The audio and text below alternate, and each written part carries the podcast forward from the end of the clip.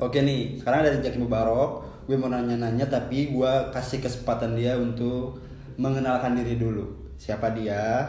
Dari mana dia? Ya udah, cerita aja. Oke, jadi nama gue Jaki Mubarok, umur 20 tahun.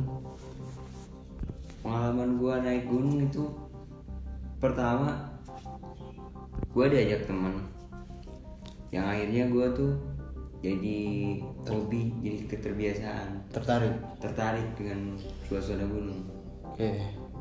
dan gue juga punya beberapa pengalaman mistis di gunung Bukan gunung salak doang tuh. bukan mungkin gunung salak itu adalah salah satunya nantilah di lain kali gue bakal cerita lagi Oke. Sekarang udah nih perkenalannya. cukup segitu saja Oke, gue sekarang mau nanya-nanya nih. Oke nih, gue mau nanya. Eh tapi sebelumnya sebelum ini viral ya di di semua yang apa ya yang suka naik gunung itu teman lu udah ngupload video ya? Video ketika kejadian itu? Temen gue sempet ngupload di salah satu channelnya channel pribadinya. Dan juga beberapa ceritanya di Twitter oh ke Twitter cerita- juga? cerita Instagram di grup pendaki-pendaki kayak gitu. Terus ada juga beberapa di blog-blog seperti pojok Bogor kayak gitu. Oke. Lu pas ke sana tuh hari apa? Tanggal berapa? Apa memang udah direncanain dari jauh-jauh hari buat naik gunung atau gimana mungkin kalau misalkan tanggal gue sempet lupa ya karena emang udah satu tahun lalu juga sih. Kalau misalkan bulan gue masih inget oh udah lama juga? Udah lama. Jadi di sini gue sebenarnya nggak ngerasa jahil ataupun gimana gimana ya. Mungkin karena emang Gunung Salak tuh emang terkenal sama mistisnya pertama. Angker. Angker. Dan juga bukan cuma gue sih yang ngalamin ini ada beberapa teman gue juga yang mendaki Gunung Salak dan mengalami hal-hal yang sama. Oh bi- bisa dibilang gunung salah salah satu gunung yang angker? Mungkin apa gimana? Gue pernah baca di salah satu media kalau Gunung Salak itu gunung terangker ketiga di dunia. Ketiga? mungkin mungkin tapi gue gak tahu ya. Tapi udah ada di blog di ininya di artikel apa gimana? Lu bisa cari sendiri lah oke ntar gue cari di sini emang apa sih yang si makhluk halus itu ngejailin lu? Itu dengan cara apa? Dia tuh muncul si makhluknya itu di depan kalian apa lu dibuat bingung ketika jalan apa gimana? Mungkin semuanya gue alamin ya. Pertama teman gue kerasukan. Eh, ada beberapa teman gue juga yang melihat sesuatu. Dan juga eh, ketika jalan gue disesatkan. Disesatanku disalah jalanin apa gimana? Lu gak tahu jalan sama sekali? Bukan gak tahu jalan tapi gue ngerasa kalau misalkan jalan itu tuh, tuh panjang gitu. Yaudah gua pengen tahu sedetail-detailnya cerita lu di gunung tuh kayak gimana. Lu sekarang cerita cerita ceritanya real jangan bohong. Oke ya Oke, sebenarnya gue ke Gunung Salak ini bukan rencana mendadak sih. Jadi gue udah ngerencanain dari jauh-jauh hari bersama 11 temen gue. Tapi salahnya gue di sini adalah tidak melewati jalur resmi atau jalur yang memang sudah ada asu- asuransinya. Hmm, Tapi gue malah melewati jalur yang baru dibuka baru dibuka banget baru dibuka. Tapi emang sudah terbiasa dilalui oleh masyarakat di situ sih. Lu ke gunung salak itu udah berapa kali sih naik gunung di gunung salak? Jadi sampai gue mengalami kejadian kejadian ini gue ke Gunung Salak ini tiga kali. Tiga kali? Iya. Terus? Jadi gue mulai langsung dari awal aja ya mungkin. Oke boleh boleh boleh. Biar nggak lama juga. Iya. Kalau gak salah gue kemarin berangkat jam 7 pagi. Sekitar jam 7, jam 8 Gue berangkat dari villa gue menuju ke jalur pendakian. Eh, estimasi estimasi waktu yang gue perkirakan harusnya nyampe 12 jam malah itu lebih dari itu ya.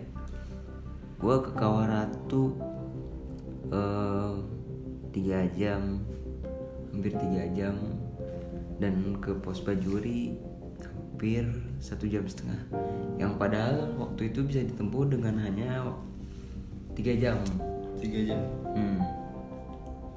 Nah, sesampainya gue di Bajuri, eh, mungkin gue di sini terlalu mager ya sama anak-anak sampai akhirnya gue terlalu sore santai untuk melanjutkan perjalanan ke puncak. Eh, Orang-orang tuh biasanya dari Bajuri ke puncak dia ngambil waktu dari jam 12 siang.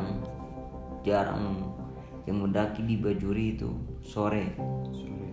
berarti dalam keadaan lu santai gitu ya gue santai sama teman-teman saking santainya gue nggak lihat jam Eh, ada beberapa beberapa orang yang nyaranin gue untuk ngecamp di Bajuri cuman gue sama teman-teman Memutuskan. eh, ngotot agak ngotot sih Oke, kita langsung aja gitu. langsung aja ke puncak katanya ya udah kan di sini teman-teman eh, hampir semuanya pemula semua ya Jadi pemula. jadi Baru banget ah, nggak terlalu sering ke gunung gitu. hmm, Terus lu dari Bajuri tuh langsung ke tujuan. langsung ke tempat tujuan di pertengahan jalan eh, sehabis maghrib di HM 22 kejadian pertama itu Apa? Di per di pertengahan jalan itu lu kenapa? temen gua Siva cewek dia ngalamin eh, satu kejadian waktu itu hujan ya Hujan. hujan gua pasang bipak sama teman gua eh, masak mie biasa istirahat Soma dan Siva melihat sesuatu di belakang pohon. Terus dia diam. Anak-anak juga sempat panik namun gua sempat mengalihkan suasana agar suasana eh, riang Iya, riang lagi lah jadi enggak- happy gitu kan. Nggak sepi. nggak sepi. Sampai jam 7 malam gue melanjutkan perjalanan yang di saat itu gerimis juga masih gerimis Jam 7 malam itu masih di jalan. masih di perjalanan Astaga. Terus gimana lagi? sampai akhirnya gue ketemu bapak-bapak lagi ya yang turun dia tuh ngomong "Eh, dek udah ya kalian mending ngecamp di pos bayangan aja nah kan gue nanya emang kenapa ya pak karena puncak penuh katanya ya udah kata gue "Eh, kita coba dulu aja ke puncak.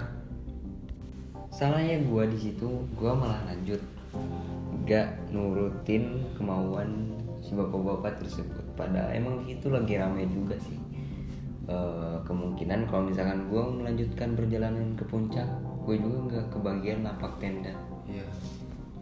Hmm, sesampainya gue di HM 3736 sebelum pos bayangan ya sebelum pos bayangan di sini kemistisan seram terjadi Mulai mulai ada hal-hal yang mulai aneh. mencekam Iya.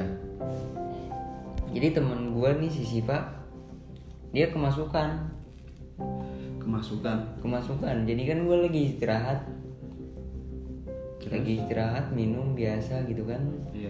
tiba-tiba dia cekikikan suara kuntilanak kayak gitu gue sempet kaget cuman di situ alhamdulillahnya ada temen gue yang mungkin ngerti tentang hal-hal yang begitu. Terus Hmm, tidak lama kemudian sekitar 15 menit gue melanjutkan lagi ke dia udah sembuh tuh si Siva. hmm, Dia udah sadar Siva. sudah Terus tidak lama lagi sekitar 15 menit gue melanjutkan perjalanan ke puncak nah di situ sebenarnya anak-anak udah gak kuat ya. Iya. dan gue juga sempet beberapa ketemu lagi sama rombongan lain yang turun katanya bang di puncak udah gak cukup di puncak udah gak cukup. Cuman gue terlalu terlalu ngotot buat melanjutin perjalanan. Sesampainya gua di pos bayangan kejadian yang serupa. Temen gua Siva terjadi kembali. kesu- kesurupan lagi namun di sini beda. Beda dia ini. mengaung seperti macan kayak gitu. Mengaung? Dia kesurupannya gimana? Langsung jatuh atau langsung gimana tuh? Sesampainya gue di pos bajuri dia tuh langsung jatuh pingsan. Dan tiba-tiba mengeluarkan suara macan kayak gitu sambil cakar-cakar tanah. Tapi dia untungnya nggak nggak lari atau gimana ya? Apa dia lari enggak di situ kan banyak juga sih orang di situ. Pos bayangan hampir penuh. Ya Eh, terus temen gue juga yang 11 orang yang beda kelompok tadi tuh dia juga ada di situ kata gue, weh tenda mana? Tenda cewek. Iya. soalnya kan gue belum pasang tenda di situ juga udah gak ada lapak buat tenda. Ya udah gue memutuskan untuk nggak melanjutkan ke puncak sampai akhirnya gue camp di situ. Dan eh, melanjutkan ke puncak di pagi harinya aja gitu kan. Iya